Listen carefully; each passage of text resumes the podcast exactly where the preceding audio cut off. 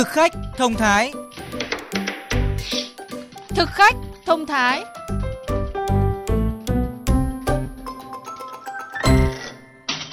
Thưa quý vị và các bạn, nếu là những tín đồ ẩm thực chắc hẳn bạn sẽ không bỏ qua những món ăn mới lạ đang nổi như cồn trên các mạng xã hội như TikTok hay YouTube. Mực này con này, đây gọi là mực trứng sốt cay này. như bao nhiêu này Hộp, hộp, này là hộp tôm hùm đất này con này. Đây là một nhóm bạn trẻ đang tò mò tìm hiểu bên trong những hộp hải sản chế biến sẵn mang nhãn mác của Trung Quốc này. Ái giả bóng ngư khổng lồ siêu to các bạn ạ. có mùi cay cay thơm thơm kiểu gì ấy Trên thị trường, giá của mỗi hộp hải sản này khoảng từ 50 đến 100 nghìn đồng một hộp.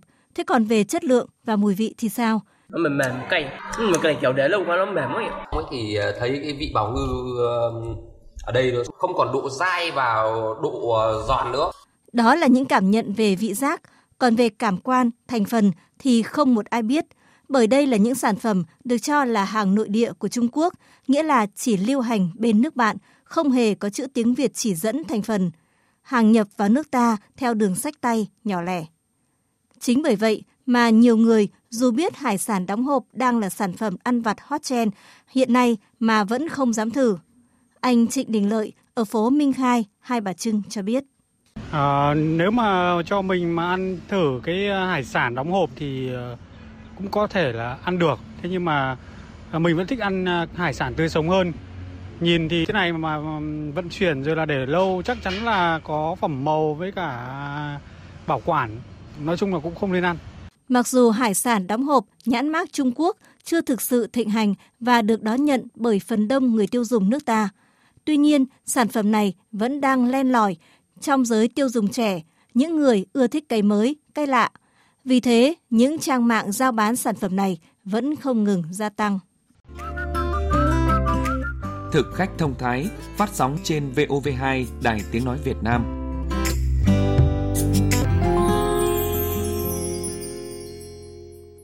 Thưa các bạn, tôm hùm đất, bào ngư, hàu, những món ăn xa xỉ mà không phải ai cũng có tiền mua được. Thế nhưng bây giờ chỉ cần bỏ ra vài chục nghìn đồng là bạn có thể thưởng thức hương vị của những món ăn này một cách tiện lợi. Chỉ cần lên Facebook hay các trang thương mại điện tử là bạn có thể dễ dàng đặt hàng với số lượng tùy thích. Tuy nhiên trước khi bỏ tiền ra để mua những hộp hải sản này, hãy nghe Phó Giáo sư Tiến sĩ Trần Đáng, Nguyên Cục trưởng Cục An toàn Thực phẩm, Bộ Y tế, phân tích về những mối nguy có thể gặp phải từ những sản phẩm đóng hộp này. Thưa ông, chỉ từ 25 đến 100 nghìn đồng mà chúng ta đã có thể mua được một hộp bạch tuộc, tôm hùm đất hay thậm chí là báo ngư đóng hộp. Tuy nhiên trên bao bì thì không có ghi rõ nguồn gốc xuất xứ mà chỉ có những cái hình ảnh minh họa và vài dòng chữ Trung Quốc. Vậy thì ông đánh giá như thế nào về một cái sản phẩm như vậy ạ? nói chung những cái sản phẩm mà chưa được công bố của cơ quan quản lý thì xếp vào thực phẩm giả theo tôi là nó chứa đựng rất nhiều các nguy cơ ví dụ như anh sản xuất lậu thế hoặc là không đảm bảo chất lượng an toàn. Mình phải xem xét, đúng không? Bao ngư mình ta bán người là rất đắt. Nhưng mà tại sao người ta bán rẻ thế? Mình phải đặt câu hỏi ấy có phải là đồ tồn kho, đồ quá hạn để hàng mấy năm lưu kiên? Thế rồi đồ kém chất lượng. Cho nên nó mới bán rẻ như thế.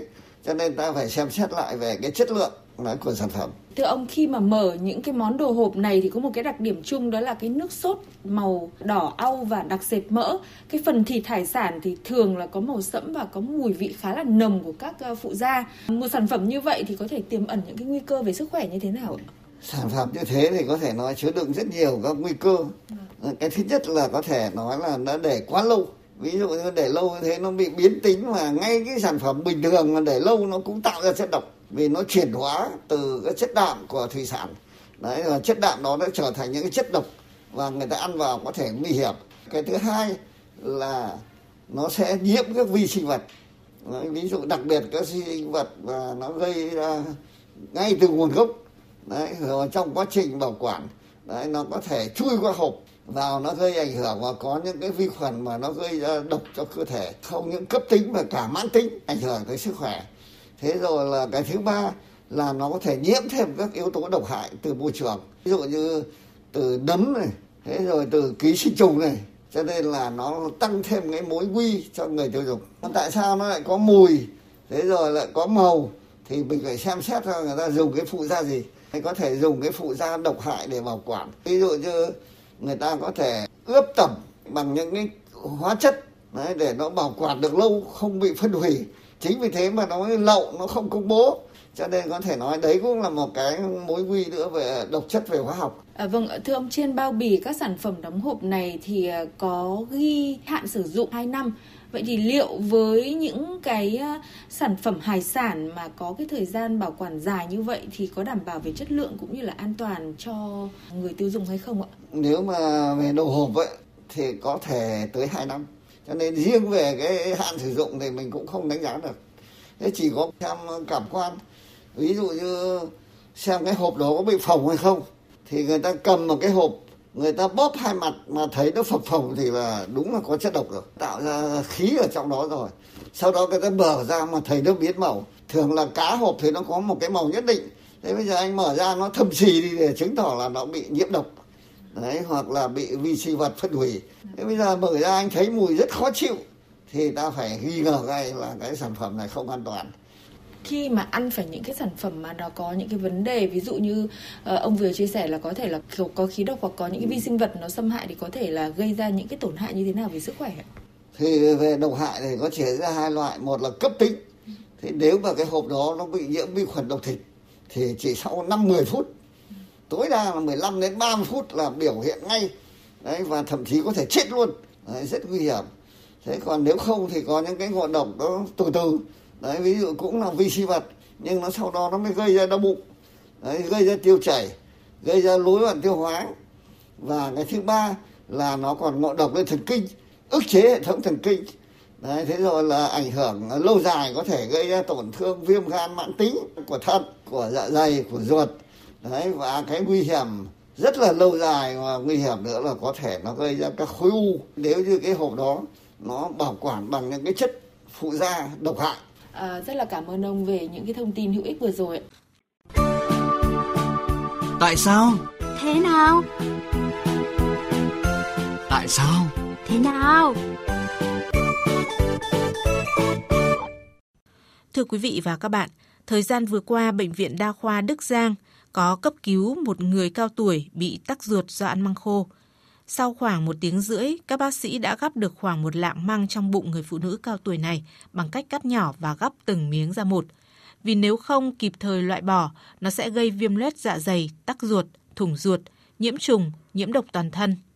Vì sao măng khô lại có thể bị tắc trong ruột và chủ yếu rơi vào các trường hợp người cao tuổi? Ngoài măng khô còn có những loại thực phẩm nào dễ gây tắc ruột tương tự như vậy? Chuyên gia của chương trình sẽ giải thích ngay sau đây. Điều đầu tiên, theo tiến sĩ bác sĩ Nguyễn Thùy Linh, Phó trưởng khoa dinh dưỡng, Bệnh viện Đại học Y Hà Nội, cần hiểu những thay đổi về thể trạng, cơ chế tiêu hóa ở người già. Cái trao đổi chất của cơ trong cơ thể của người cao tuổi có thay đổi, à, đặc biệt là có giảm cái tiêu hao năng lượng, vì vậy là khẩu phần ăn, lượng ăn của người cao tuổi có giảm. Bên cạnh đó chức năng nhai, chức năng nốt của người cao tuổi cũng giảm và hệ thống tiêu hóa thì cũng có thay đổi. À, dịch à, tiết đường tiêu hóa thì thì giảm nhu động ruột cũng giảm làm cho người cao tuổi ăn uống thì thường là khó tiêu hơn. Chính vì những suy giảm của hệ thống tiêu hóa và chức năng nhai mà những thực phẩm có nhiều sợi dai, sơ và khó tiêu như là măng khô trở thành món ăn rất cần phải hạn chế với người cao tuổi. Nguyên nhân là do cái khả năng nhai và nghiền thức ăn của người cao tuổi cũng giảm. À, trong khi đó thì chúng ta lại tiêu thụ một cái lượng thực phẩm mà có rất nhiều sợi sơ như là măng chẳng hạn thì có nguy cơ là nó tạo thành những cái búi, những cái bã thức ăn trong ruột và nó không di chuyển được xuống và nó gây tắc. Nguy cơ bị tắc ruột ngày càng cao với các trường hợp người già bị giảm tiết dịch vị, bị viêm sơ tụy hay là trường hợp đau răng, thiếu răng. Thực tế, tiến sĩ bác sĩ Nguyễn Thùy Linh khuyên cáo, không chỉ có măng khô mà còn có một số thực phẩm người già cần hạn chế ăn để tránh hiện tượng tắc bã thức ăn. Khuyến cáo là không nên ăn những cái thực phẩm mà quá nhiều sợi sơ, ví dụ như măng này, hoặc là những cái loại rau cải nhiều nhiều cuộn ạ hoặc là rau cần ngoài ra những cái thực phẩm mà có vị chát ví dụ như là hồng xiêm là những cái thực phẩm mà cũng có nguy cơ gây tắc ruột nếu trong trường hợp người cao tuổi ăn các món nhiều sợi sơ này thì cần phải ăn khi no để phòng bị tắc ruột. Ngoài ra, thức ăn phải nấu chín, ninh nhừ, nhai kỹ khi ăn, uống đủ nước, ít nhất là 2 lít nước mỗi ngày, tập thể dục đều đặn để giúp ruột được kích thích, dễ dàng co bóp và lưu thông tốt. Các bạn thân mến, chương trình thực khách thông thái hôm nay đến đây là hết. Xin chào và hẹn gặp lại các bạn trong các chương trình sau.